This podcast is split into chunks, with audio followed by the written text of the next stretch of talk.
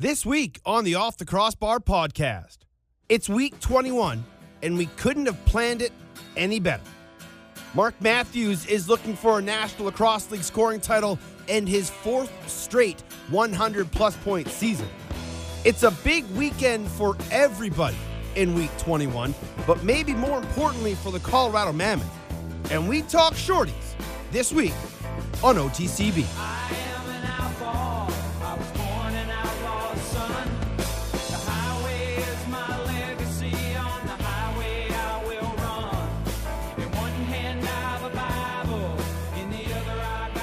Good, lacrosse fans, and welcome to another edition of the Off the Crossbar podcast.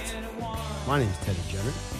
At Off the Crossbar is the Twitter account, teddy.jenner at gmail.com is the emails. I would be remiss if we didn't start the show with thoughts and prayers to everybody in Toronto.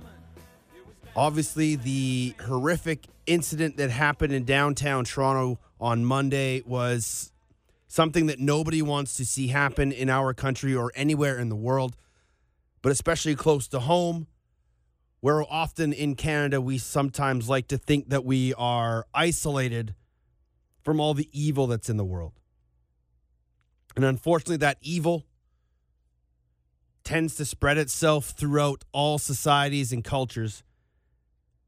And Toronto was the latest victim. And just again, we often say this when we talk of incidents like these, but there are no words. And other than sending thoughts and prayers to those that are affected and keeping everybody in our thoughts, it's kind of a helpless feeling at times. But as we saw with the city of Toronto getting behind the Toronto Maple Leafs, sport helps rebuild pain. Just like everybody involved with the Humboldt Broncos, getting back to some normalcy and getting back to things that have always brought smiles to our faces is one of the easiest and best ways to find recovery and to find solace. And it was an incredible scene in the ACC last night during that Maple Leafs game with everything that had been going on. Uh, I'm sure it's going to be wild and crazy for the Raptors game on Wednesday. And then, of course, the Toronto Rock have a game Saturday away, but this affects them as well. Many of the players live downtown or work downtown. There are games are downtown. So Nick Rose will join us in a little bit on the show. Uh, Rosie, a longtime friend, uh, and one of the big reasons Toronto's still alive. Because, well, it is absolutely insane in the National Lacrosse League East. If you've been living under a rock, you may not know that nobody is clinched, nobody's been eliminated. To the final day this season will go, and I couldn't be happier. I think I asked for this on this very show a few weeks ago, and I said, please let this season come down to the very last game. And for the New England Black Wolves, it very much could which is a scary thought. And it will come full circle to the very first game of the year when New England and Georgia squared off deep in the heart of Georgia. They'll finish deep in the heart of Connecticut at the casino Sunday afternoon. And I think there'll be a lot of people watching that game.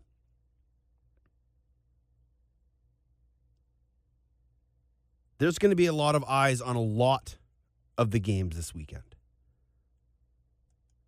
As mentioned, Toronto Rock, they're in Colorado, take on the Colorado Mammoth. The GM of the Mammoth, Dan Carey, will be my other guest this week. There is so much going on in the East that sometimes we forget about the West. Um, jokingly, I know Ashley Tyson and Pat skipped over the NLL West during relax this past week. I get it. I understand. We've kind of been set for a while out here. We've been patiently waiting for the East to figure themselves out. But there's still mentally a lot to go on in the West. Momentum, positive thoughts, good morale, all those things that will help a team go into the playoffs are going to be at stake this weekend out west. Calgary, Saskatchewan is going to be a fantastic lacrosse game. It has no bearing in the standings, but Saskatchewan wants to silence the run of the Roughnecks because they are playing some very good lacrosse right now. The Rush would like to get back on the winning side of things, go in to that bye week on a high note, waiting for the winner of the Mammoth and Roughnecks. The Roughnecks want to keep this roll going. The Mammoth are desperate to stop their recent string of losses going back to the Rochester game. They've lost three straight. And so we'll talk to GM Dan Carey about the mood around his club, the thought process with his team going into this final contest, and we'll talk some other things with him as well, as well with Nick Rose. But we obviously have to talk about what the heck is going on in the Eastern Division. And thank you to Evan Schemenauer, who is the smartest guy we all know right now because he's able to decipher all that's going on with the NLL playoffs.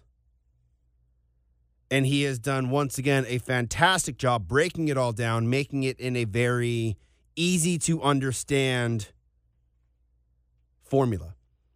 And if you could have seen me, I definitely threw up the air quotes around easy because there is a lot that has to happen for many of the teams in the East to get in.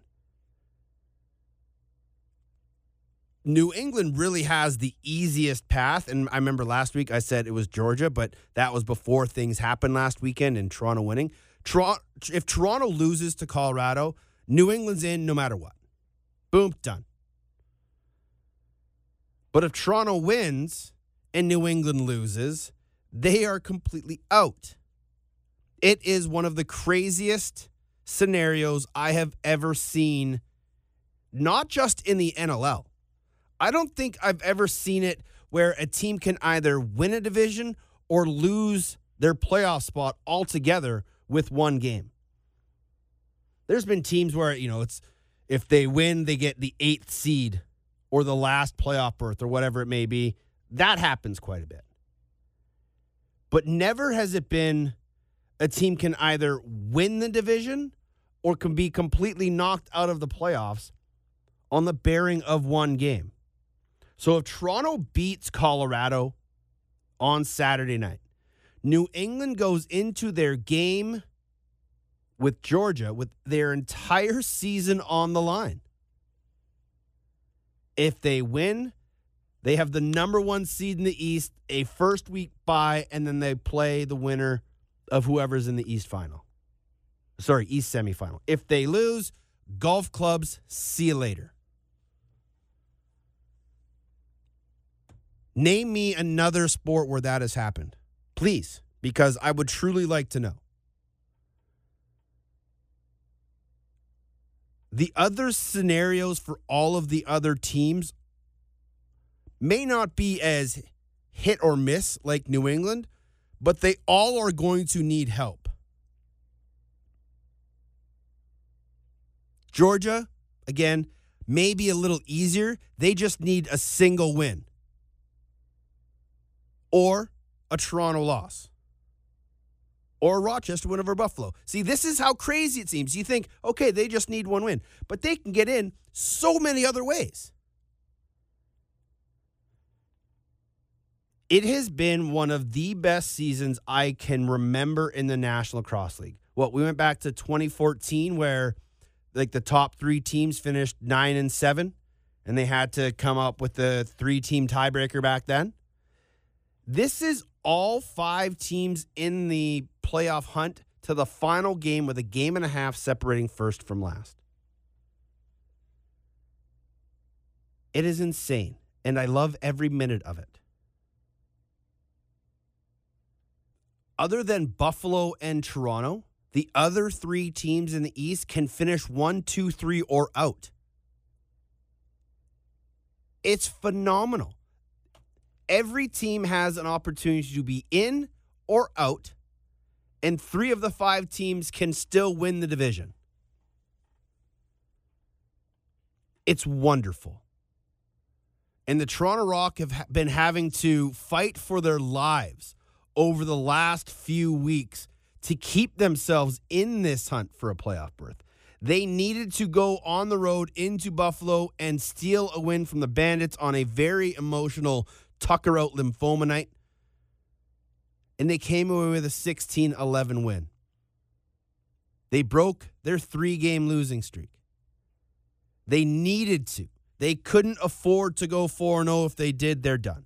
They cannot afford to lose another game or they're done.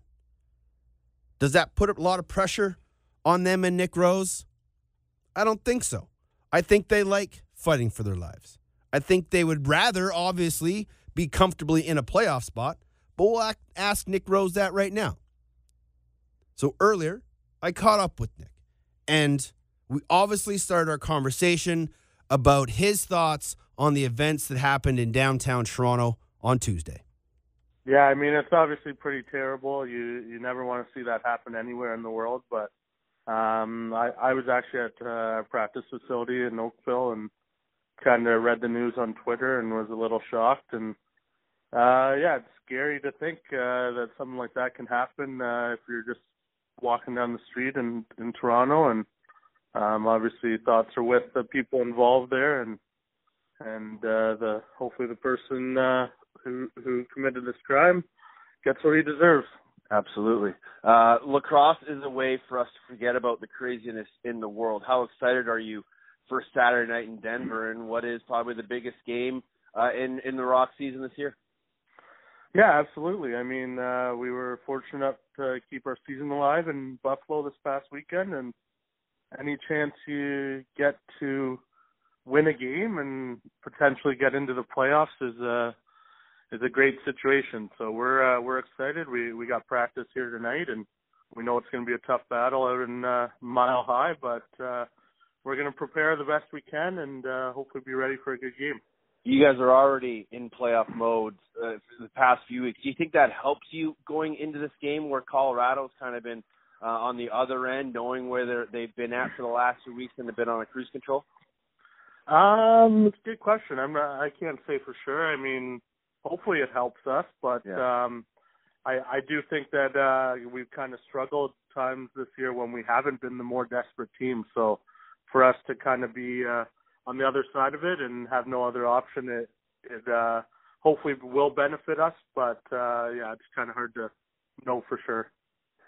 You've had quite the season for yourself, uh, reaching a career high in minutes played. Uh, if this if this game goes a little bit longer, but do you do you enjoy being a full time number one and getting all the minutes, or were you happy uh, in years past, kind of alternating with B Miller?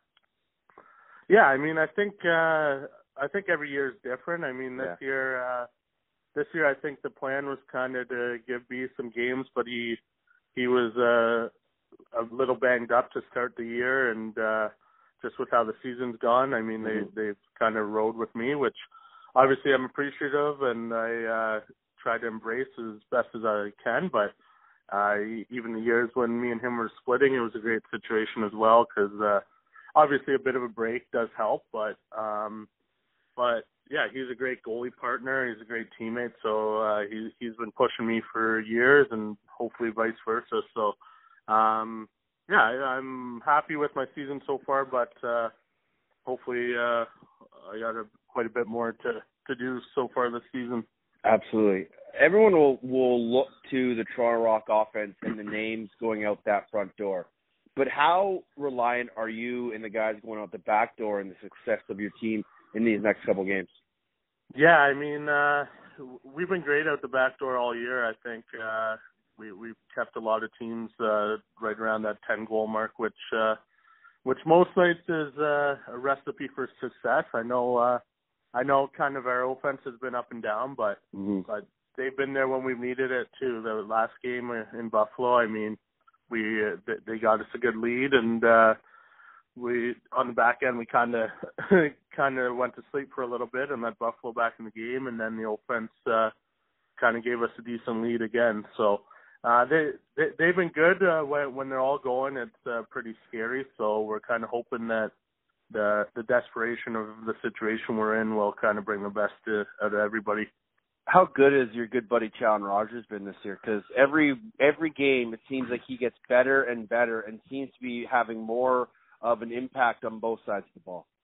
Yeah, I mean uh, he's really coming to his own this year. I think uh, maybe in his rookie year he was a little hesitant in transition and didn't kind of want to make mistakes. And this year he's just basically uh, been been been a man all over Mhm. the floor. I I I know I'm biased, but I'd have him up for defensive player of the year and transition player of the year in both Yeah. categories because he's uh he's been an animal. He's probably our best lockdown defender. Uh, obviously in transition, there's no question what he's done as far as scoring goals and creating offense. So I think he's uh, quickly turned into one of the best players in the entire league. So uh, I've seen how hard he he works. He was injured obviously in the summertime, and how he's came back uh, has been pretty incredible to watch.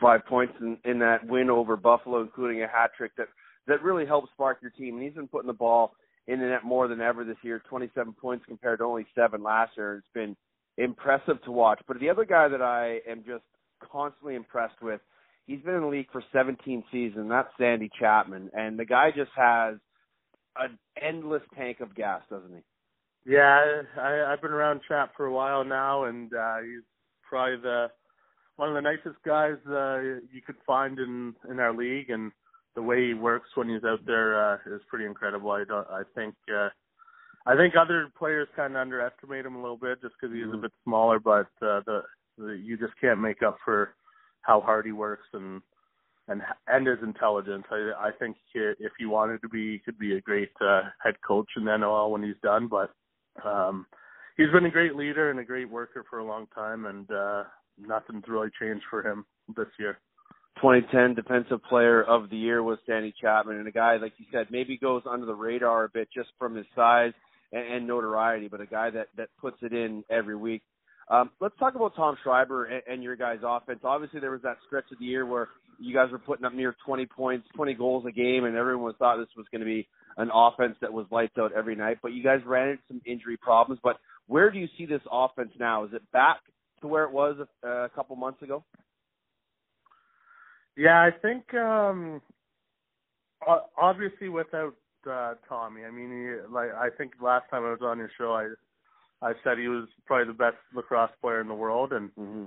uh if you're missing a if you're missing a guy like that, uh obviously something's going to change a little bit. I mean, we we were struggling as a team when he was out and it, it wasn't just on the offense. Uh it just overall as a team, we just were a little snake bitten and a, a couple of those losses kind of when when he was out, like we we had decent leads and got comfortable and kind of let the team back in it and and it bit us uh, by the end of the game. So Yeah. um yeah, I mean obviously it's great to have him back and I think the offense is starting to look more like uh the offense we we expect from them and hopefully uh they just keep getting better and uh give us a chance to win this weekend, which I expect they will. You're going up against a, a pretty stingy defense in Denver, but also uh, an offense that can put the ball in net. What's the game plan and what's the mentality going in against a team that uh, you've only played you played just uh, less than a month ago?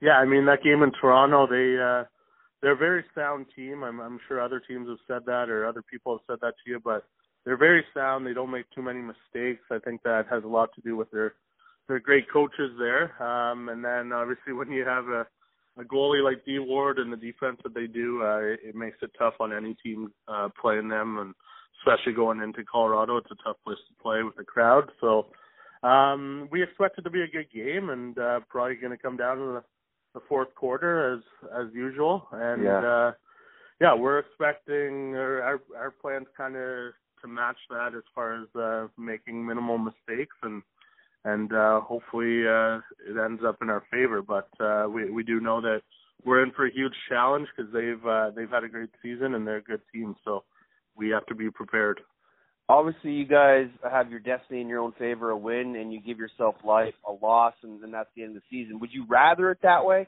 Would you rather control your own destiny? Would you, or would you rather be in a comfortable spot right now?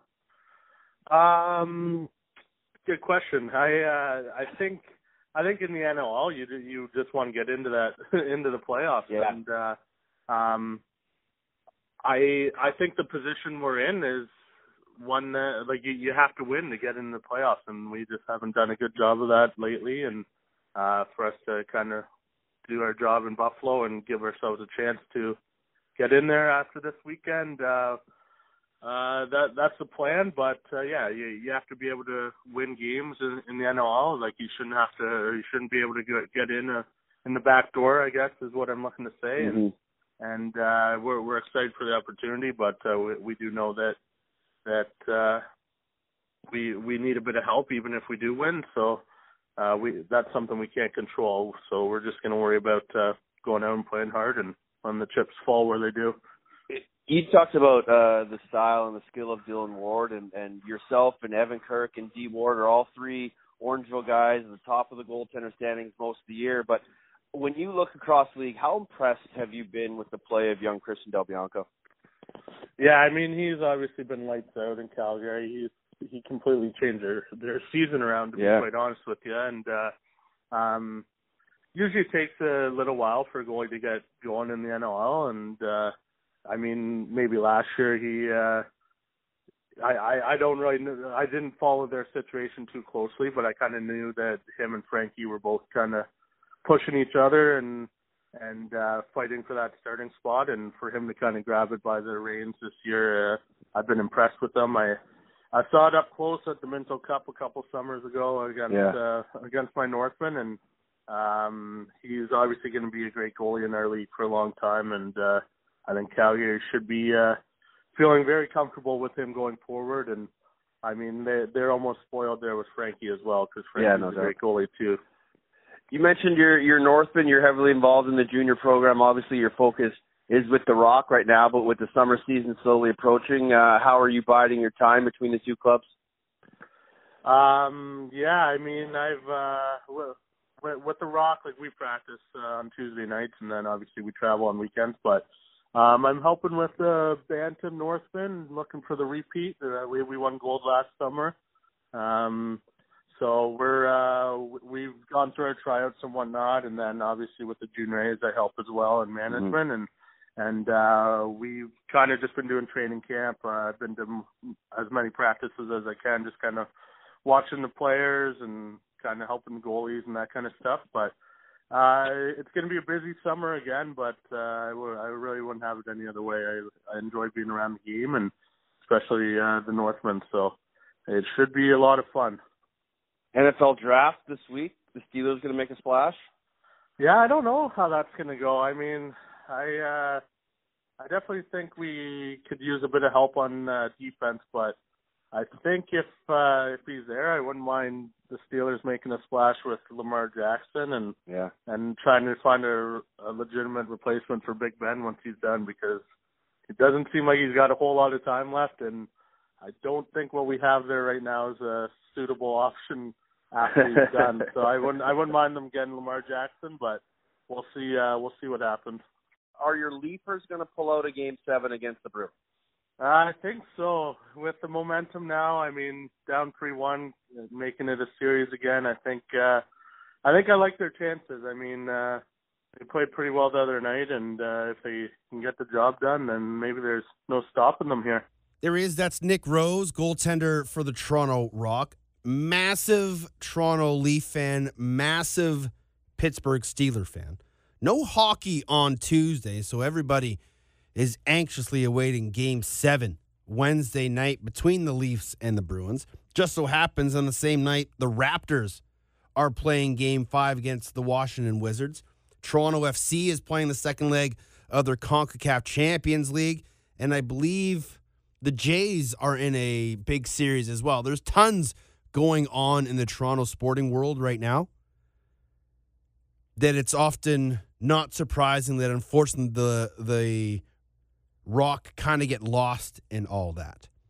Meanwhile, in Colorado, the Nuggets never made the playoffs. Unfortunately, the Abs just lost, so they're now out trying to force a game seven. The Rockies are just slowly getting going, so not too far into it. Colorado Rapids, again, kind of just getting into the swing of things in the MLS. So the Mammoth are the big draw right now. And a huge couple of games coming up in Denver over the next couple of weeks. And I must admit, there is some worry in my heart about this Colorado team. Ever since that tough loss to Rochester back at the end of March, when they went Toronto Rochester on back to back nights and they lost late as Rochester, Rochester was able to climb back and steal that one. They've lost three straight now. And unfortunately, their play for me has kind of digressed over the last few weeks. And I think part of that might be due to after the Saskatchewan game, their fate was settled. They were locked into the number two seed. And going into that game against New England, I think they had kind of taken a step back. And I just didn't see the passion and the fire that I had seen for most of the year. And that could be, and that can be acceptable if it truly was just one of those games where their minds weren't in it because they knew what's coming ahead. I can accept that. But they have to come out and prove me wrong or prove me right this weekend against Toronto. They'll have Stephen Keogh back in the lineup. They'll put out their number one unit. And like I said last week, the the rosters you see this weekend, 99% of that roster is going to be the exact same roster that starts in the playoffs for teams that make it. You want to make sure you're going in with your top guns ready. And so for Colorado, they have to get back to that roster and to that lineup that was heated up in the middle of the season and that was going on a run that had them at one point sitting with a 9 and 3 record and they were going blow for blow with Saskatchewan. Since then, they're 1 and 4. And I don't know if it's teams figuring them out. I don't know if it's just been tired legs. But there's just something and maybe it's the loomingness of Calgary on May 5th. But I think this bye weekend has really helped the Mammoth. They've gotten away from things, they've allowed bodies to heal and get healthy. I know they've been watching a ton of tape, I know they've been having team conversations, but this is a group that needs to refocus. And general manager Dan Carey has a tough task on his hand because, again, the game against Toronto means nothing for the Mammoth within the standings, but it means everything for Toronto. So Colorado has to make sure they come with the energy and match Toronto from the jump. Colorado plays Toronto very well, and they have over the last few seasons. They already beat them once this year by 4 11 to 7 when they there was their last win was against Toronto. And so GM Dan Carey has got to get his team refocused. He's got to work with his head coach Pat Coyle, find a way to light a fire under these guys' asses and get them ready for Saturday night because you might as well make it a playoff game. Because going into Calgary, having lost four straight with everything in the history between these two clubs, I think that's not a good sign. I think Colorado has to go into the playoffs on a winning note. So I spoke with the aforementioned general manager of the Colorado Mammoth, Dan Carey. He understands the pressure of the playoffs and what it takes to win it all. However, it's his first time as a general manager. So, with everything that's been going on with his club over the last few weeks, I asked him where his confidence level in his group was heading into Saturday. Personally, I'm confident in this group, and you know I think they've shown throughout the season that we're you know we're able to play with anybody in this league and and, and succeed when we're at our best, and you know that can be it's easy to to say that now, Yeah. um, but when we put it together and we have everybody everybody you know on the same page and clicking, we're a tough team to play against. So I'm definitely confident, but to me at this point it, it matters more about our players and if they're confident. And you know over the last few weeks we've we haven't played our best and and things haven't gone our way. Um, and just the response that we've had from our players and staff, and you know how positive we are and, how we're looking forward to the playoffs. I'm encouraged. It's very encouraging, and, and I'm kind of excited to to see what we can do over the next few weeks. I appreciate the positivity and, and the strong outlook, but is there parts of you that that is concerned about the way your group's been playing as of late?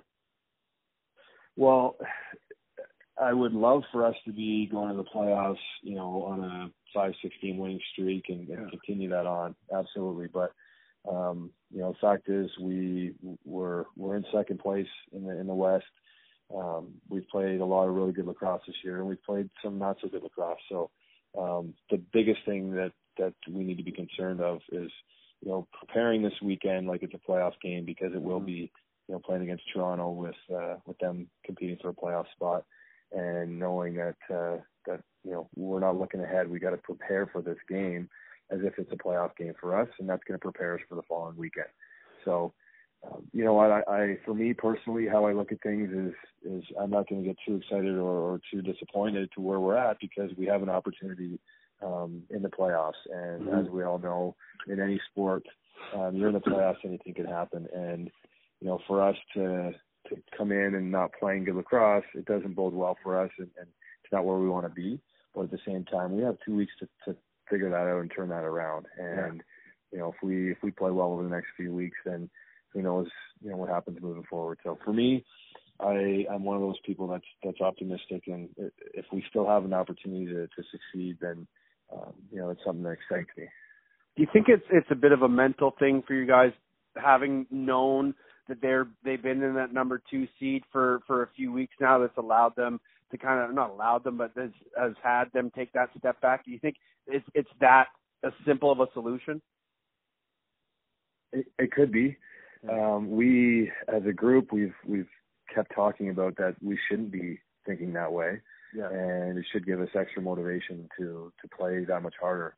Um, you know, it, it's sometimes you know the the unconscious mind and the conscious mind can can uh, can kind of play tricks and do different things that you're not really wanting to do and and maybe there is some of that that comes into play um, and even for us as a staff we talk about okay well you know we don't want to be letting off and and uh and just be happy that we're in now um so even yeah. us saying it maybe maybe that plays a part into it but the fact is our guys are are competitors and they're they're professionals and they're really focused on on being prepared, you know, moving into the playoffs. So I think last weekend was a bit of a wake up call for us to to to really kind of get things in line here, you know, for us moving forward.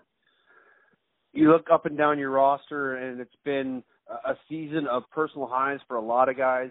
Um, and with the addition of Ryan Benesch, it's really obviously balanced out your offense. But what people may not realize is that Jeremy Noble is having a career year in all offensive stats, and that's really been a part of a benefit because of the way Benny's been playing on the other side of the floor.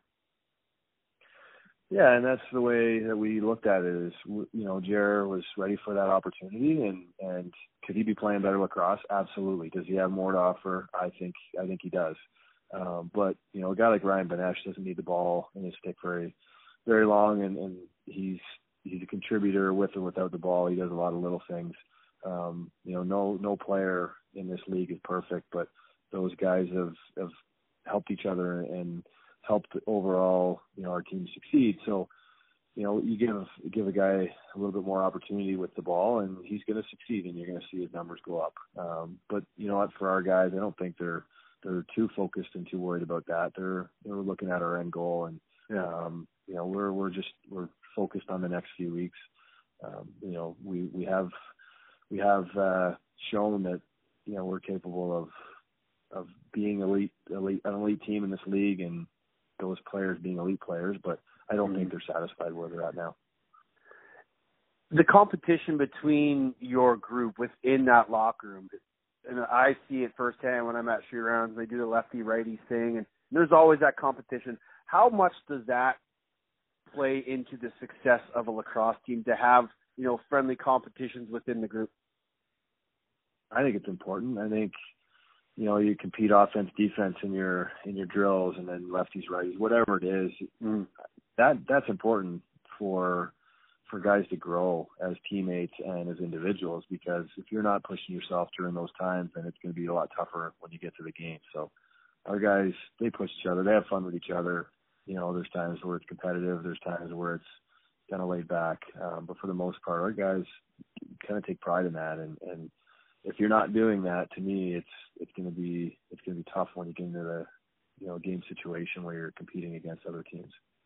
Obviously, everybody knows that expansion is around the corner. How do you look at your club having to prepare for that and, know that you know in a couple months' time you're going to have to pick 11 guys to be on your team guaranteed next year? How much of a tough decision is that every time you look at your roster?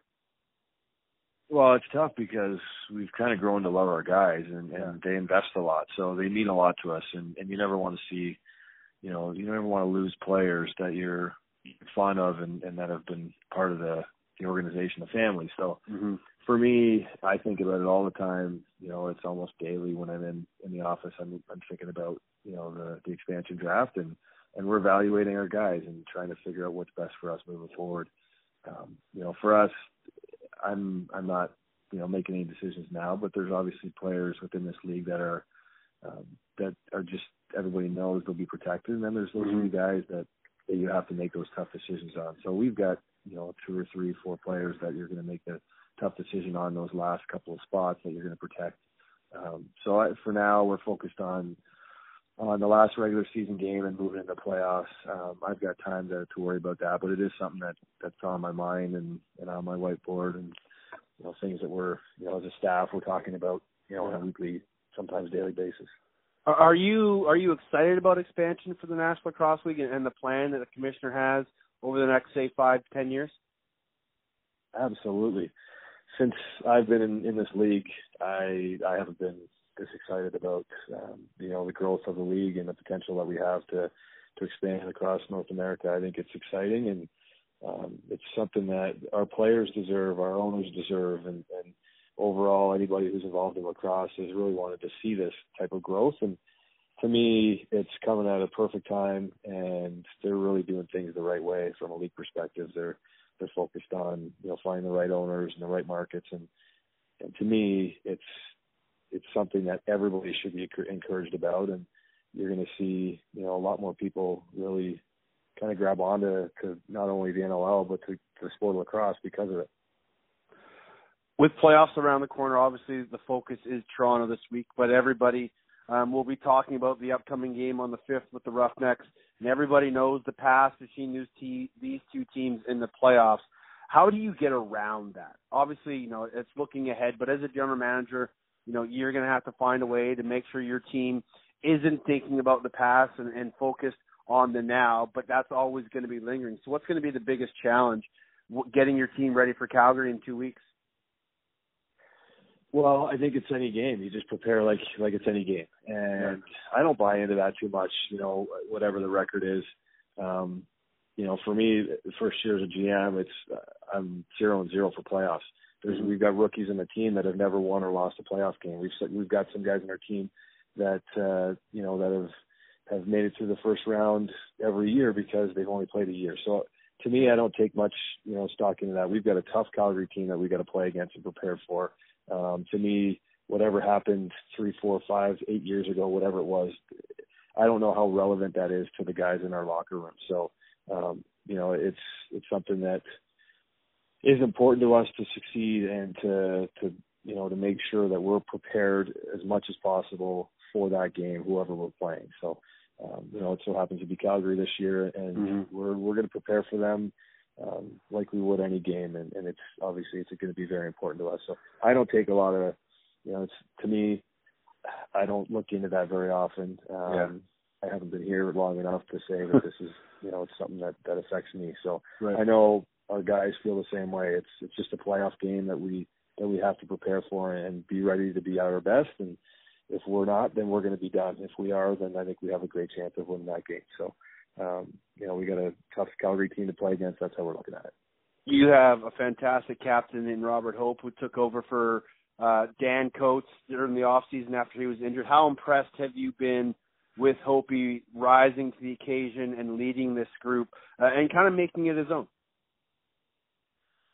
Very impressed, and like no question that Hopi was going to be an unbelievable captain. Mm-hmm. Um, we still have, you know, Dan Coates is still our captain, and he's around a ton. I, he was he was in the office today, and um, he he's involved, and and the guys still go to him for for a lot of things. Um, so I think we're lucky to have two guys still that uh, one guy gets to wear it on the floor and the other guy um, gets to contribute off the floor um, in that in that manner. So for us, you know, Hopi is just a he's unbelievable. I can't say enough about that guy, and I've known him for a long time um, from being from Peterborough and um, kind of watched him grow up as as a you know young athlete in hockey and lacrosse.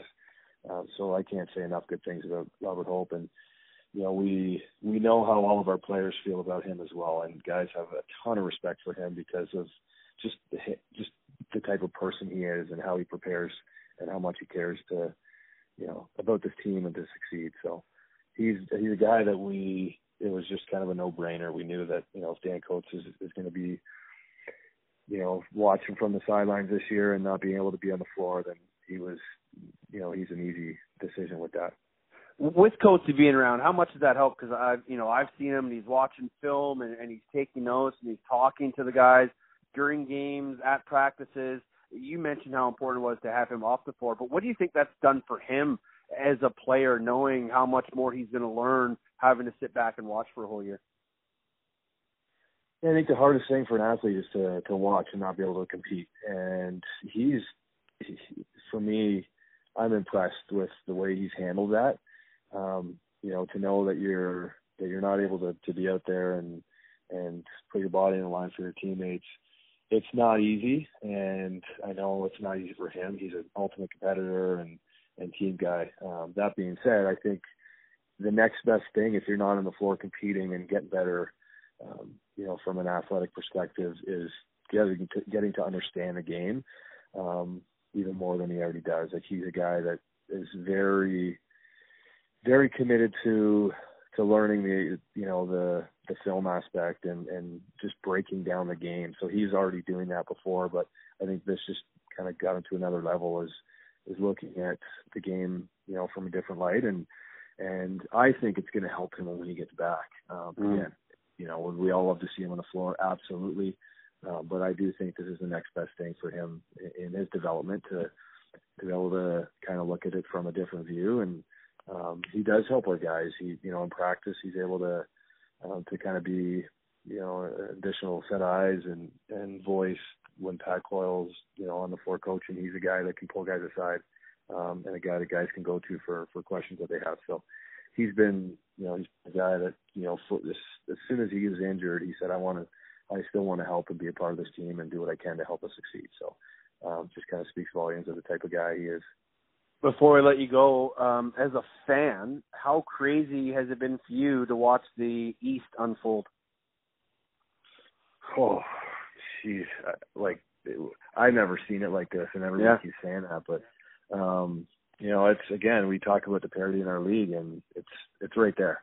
You know, when it comes down to the last weekend, and, and every team, you know, could be in or out. It's it's incredible. Um, so I, I'm just glad we we're not dealing with that. I think uh, the stress levels get high enough now to worry about it. You know, come the last weekend, whether you're going to be hosting the the weekend after or out of the playoffs is. uh yeah, just kind of glad I'm not in that situation this year. Absolutely. but no, I, I it show it's a it's a strong you know division that every team Yeah. you know we played played them all and they're it's it's competitive. They're tough teams to play against. So um, you know it'll be interesting to see how things shake out this weekend. There is the general manager of the Colorado Mammoth, Dan Carey. Even he's excited and surprised and excited about what's going on in the East. I can say excited twice. That's just how good it is. Truly, though, as a fan, if you sit back and can take all the biasness out of what's going on, you have to thoroughly be impressed and enthralled with how this is all going to break down. It truly only would be better if all the East teams are playing each other and every game was like do or die. But I guess we can't be too greedy. We've got all five teams alive going into the final weekend. Call it parity, call it balanced scheduling, call it what you will it's fantastic for the National Lacrosse League. It's unfortunate the West wasn't as competitive down to the final day, but I think the West is just going to be ramping up for this postseason. And Calgary's playing at a new level that we haven't seen from them right a lot this year.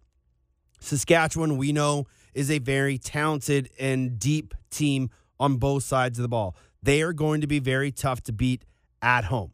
The only saving grace for some teams going into Saskatchewan for that West final, whether it be Calgary or Colorado, is that the game's on a Thursday. And that can change a lot. It may not seem like a big deal, but it very well could change the dynamic of that game. Why? Well, what if people can't get the work off? I'm sure both Colorado and Calgary players are under the impression from their coaching staffs and management to say, hey, if you've got a Monday to Friday, you better be booking that time off and looking to book it off now. Because, because if it comes May 1st and you haven't done it yet, and you're not going to be able to get it off, that could truly change a whole game plan for a team. So I don't think anybody will have an issue, but Thursday games can be completely different, just like Sunday games. You never really know what you're going to get from teams when they play on a Thursday or Sunday. It's just not natural, it's not a normal feeling. When you're playing Sundays in Maple Ridge, it just doesn't feel normal. Now, that could be the lighting, nonetheless. I hope you're ex- as excited for these games this weekend uh, as I am because, like I said, it's just we haven't seen anything like this in so long that I think many might be taking it for granted. Because how often does it come down this far? Usually, you know, there's three of four fighting, or if all three are already settled, you're still trying to figure out seedings. Because five teams, it's tough to go this deep and not have at least somebody clinched or eliminated. So let's see here. How's it going to all break down? Vancouver at Georgia, stealth, got love for you. I just don't see it happening. Georgia wins that one, going away. With the win, Georgia clinches a playoff berth. They're in. Now, if they want to win the division, they got to get two wins or beat New England and have Buffalo beat Rochester. I think they're getting in. I think the game against New England will be the one they're really going to rely on. But New England, in my opinion, finishes no worse than second. No worse than second for the New England Black Wolves. Rochester at Buffalo. What a juicy, juicy game this is going to be. Buffalo, this is a team I truly do feel badly for because they can be knocked out so many ways. Most importantly, they have to find a way to beat Rochester, and that's not always an easy thing to do. The Bandits and Nighthawks played three times this year. The Bandits won the middle game of the three. Rochester won the two games 21 11 and 17 10. The game that Buffalo won a 16 14 win in Rochester. However, I just don't have enough faith in the Bandits' goaltending to outlast Rochester in this contest. It's not an easy spot for Buffalo. Rochester, they beat Buffalo. They are in the playoffs. If they lose and Georgia wins either of their two games, they're eliminated from the playoffs. In and amongst that, anything can happen. I like the Nighthawks to win on the road. It's not easy, but I think they go into Buffalo and take it. And then we all really can just settle in and get set for Georgia and New England. We all know I'm picking Colorado over Toronto, which would eliminate the Toronto Rock from the playoffs. I'm sorry to all my Rock friends out there. Just not going to happen. So, with Toronto losing, that leaves four teams to battle it out for three spots. But with all my mathematician skills and my scenarios that I think are going to happen, here's how we go. Georgia wins them both. They finish 11 and 7. Rochester beats Buffalo, finishes 10 and 8. New England loses, finishes 9 and 9. Buffalo and Toronto lose, they finished 8 and 10. Georgia, the number 1 seed in the East. New England travels to Rochester to take on the Nighthawks. Nighthawks beat the Black Wolves. Nighthawks and Swarm in the East final deep in the heart of Georgia. And I like the Nighthawks. I really do. Out west, I'm going to wait. I am going to wait for my West. I have to see what happens this weekend between everybody. And who knows? By next weekend, my Eastern prediction could be way off as well.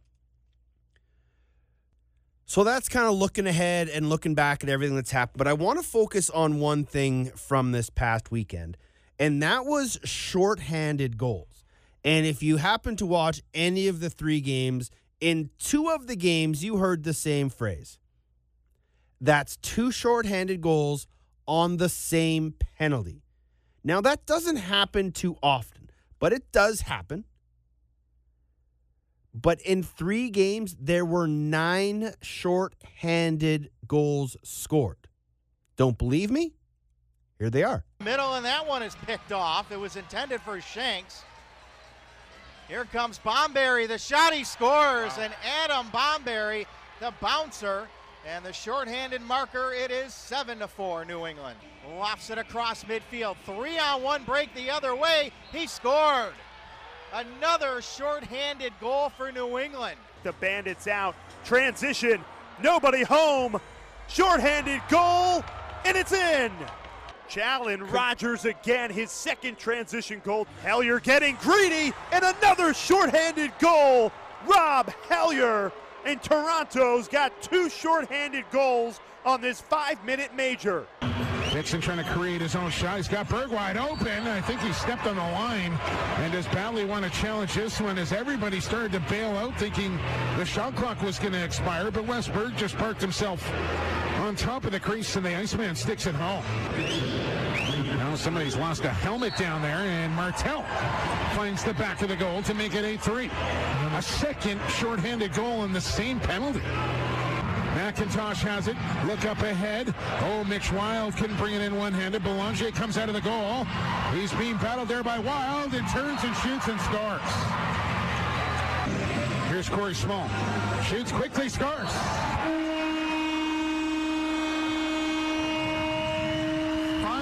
Goal for Corey Small. Vancouver back within five at 12 to 7. That's a shorty for the Stealth. Five years here in Vancouver, they've missed the playoffs four times, and there's Dixon slipping one through the wickets of Eric Penney. And just something needs to change here in Vancouver to get this franchise to where it needs to go. Here's Seth Oakes, and his first as a member of the Vancouver Stealth. Seth Oakes' goal made it nine on the weekend, bringing our total in the National Lacrosse League up to a rousing 85 short-handed goals by National Lacrosse League teams. Calgary has the most at 14. Vancouver has given up the most at 16. Now, why are we talking about this? Well, momentum. And when you can find any sort of momentum in any facet of the game, you will take it as a lacrosse club. And oftentimes people think momentum will be a big hit, a fight, a big goal. Well, there is no bigger goal a team can score than a shorthanded goal. It deflates the opponent, it crushes a power play, it livens up the home crowd, and it really energizes a bench when they can see their D guys or their raggers put in that extra effort to find that shorthanded goal. And with a shot clock running in the National Lacrosse League, it can be a two way street. It can lead to more goals because teams are more apt to go to the net because they have to get a shot off in 30 seconds. Or you might see less shorthanded goals because defenses will just sit back and let a team kill 30 seconds and then try to get the ball back. The, depending on what your school of thought is, because I know there are some people that prefer a shot clock to run, and there are other people who prefer the summer rules where shot clocks don't run. Personally, I always I was a ragger. I was a guy that they gave the ball to and said, just run around and kill as much time as you can, up and down on the sides, keep the ball hot, keep your feet moving, do what you do best. And I was pumped up by the fans because whenever you would go and do a couple laps and you'd spin through some defenders and you kill 10, 15, 20 seconds off, you can hear the crowd cheering and you can feel it deep in your soul, the energy that's reverberating through your body when you're killing a penalty. There aren't too many more cool feelings than that when I played the game of lacrosse. That was one of my favorites. And now, when you have a shot clock, it completely changes the mentality. You have to go to the net or just waste time. There's no truly killing a penalty other than for a brief 30 seconds, if that, depending on when you get up across the timeline, depending on when you turn the ball over or when you just throw it in the corner. So when your team is able to either through a fast break off a goalie pass and a loose ball or in a settled short man raggers unit, whenever you can get that goal, it is a huge momentum boost for your club. And Calgary had three the other night, two of them on a two minute minor. Toronto had a pair, two of them on a five minute major. And look how well those teams were able to use that momentum going forward. It's crazy to see and watch the different styles of teams. Because you truly will see teams that'll just put out four guys and let them sit on a ball, throw it in the corner, give their D a rest, and come off the floor. Whereas a team like Calgary loves to go to the net when they're shorthanded. And you can see it with guys like Dixon and Berg and Dobbie and Cattoni and all those guys. They have the green light. And oftentimes you'll see defenses sit a guy back and they won't double the ball because when they double, guys like Dixon are able to burn them, leading to shorthanded chances. So when you sit a guy back, it often dissuades teams from going one on one or one on two to the net. However, Curtis Dixon can shoot the lights out from anywhere. And he'll shoot around screens, he'll shoot late in 30s. So will many of the other top shorthanded guys in this league. So you have to wonder what's the best for my club? Well, for some teams, it's goalie dependent. If their goalie would rather see you double the ball and put some pressure and try to get that ball back because they feel confident in their game, sure. Maybe if a goalie's not feeling it as well, maybe he's struggling, they may not double the ball because they don't want to leave their goaltenders hung out to dry.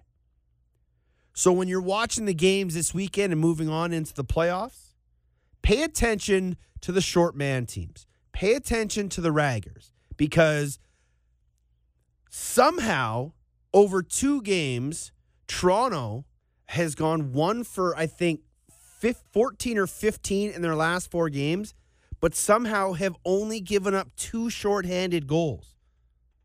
When you are holding a power play without a goal, that's always a bonus. You can absolutely bury the spirit of a power play unit if you not only hold them to no goals, but if you're able to bury a few on them as well. So pay a little attention to the often forgot raggers on your lacrosse club because not only do they often take beatings, they will often score big goals that can lift the team to great heights. And going into the final weekend of the season, moving on into the playoffs, power play, short man, penalty kill, raggers, all those special team units become that much more important to team success when you are in one game playoffs. From here on out, it's one game playoffs all the way to the Champions Cup final. So make sure your special teams are sharp and ready. And let's have some fun. Couple housekeeping things before we get out of here. National Lacrosse League announced their combine schedules. And yes, combines, plural. Why? Well, because for the first time, they're actually going to have multiple combine events. Starting July 8th, they will have five in Dallas, Texas, San Diego, Langley, Voorhees, New Jersey, and at the track in Oakville. It's going to consist of a full day of fitness and lacrosse testing, a practice run by coaching staffs, and a game played by NLL rules. It's an opportunity for GMs to meet possible draftees and free agents. And I think that it is going to be an opportunity for more players to get looked at because it's not always easy for players to get up to the combine at the track when it's usually held in September. So if you want to get your name on a list, head over to NLL.com. You can find uh, the article there.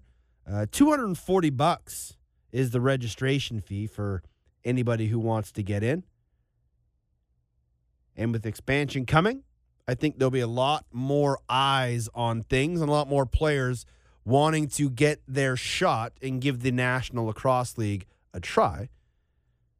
Let's hope that as they do this more, there's less overlap between the NLL and MLL so we can have more players out there playing their game. Um, while I'm looking at NLL.com, the National Lacrosse League Twitter game of the week this week could be a very big one, as they all are this weekend, but it'll be the final game of the year, Georgia at New England. And just to refresh all your memories, the two teams are one and one on the season. December 8th, the first game of the year, New England knocked off Georgia 13 10. And then March 24th, Georgia got the redemption 17 12. That game was in Georgia. So back to the casino they go. And that is where the Twitter game of the week will air from. One final thing, and this is not a personal story, but I guess it is. And it relates to how we treat athletes, and especially many of us that are involved in coaching, especially at the minor age, dealing with kids. So this year, I've gotten back with the Juan de Fuca Lacrosse Association, and I'm coaching uh, the midget A1s. It's a group of kids that I had four years ago uh, through Pee Wee. I coached a group of them in A2 the first year, and then most of that group graduated to the A1 team. We went to provincials, we won a gold medal, and then I stopped coaching. This year, the parent group has, has asked me to come back um, to help the kids in their final year of minor uh, because now next year it's now a five year junior program, so they'll move to junior. But I kind of felt um, a weakness in my heart for these kids, so I said, yes, I'll come back. But now they're 15 and 16 year olds, and they're in high school, and they're driving, and they have cars, and they're full on raging hormone kids now. But we also have to understand that these kids go through as many life pressures as we all did when we were young. And so the other day at practice, I had one of the moms come up to me and said, you know, that her son had been going through some things and he wasn't having a good day. He really wants to be at practice, but he forgot his arm pads at school. He didn't have the stick that he wanted. And he was in the car just having a breakdown. So I said, you know what? We'll get him pads. We'll get him all the things that he needs. Just, you know, we'll we'll say he had bad allergies. That's why his eyes were puffy. Let's just get him out on the floor. And so he did. And I give him so much credit for swallowing what was bothering him, putting the pads on, and coming out onto the floor. But the message in this that I gave him was, and it kind of relates to what we talked about at the start of the show. When there is pain inside, sport can help alleviate that pain. And I could see it in this young man's eyes as he came onto the floor. His eyes were were swelled up. He could hardly look me in the eyes. And I just gave him a big hug and I patted him on the helmet. I said, Hey, you know what?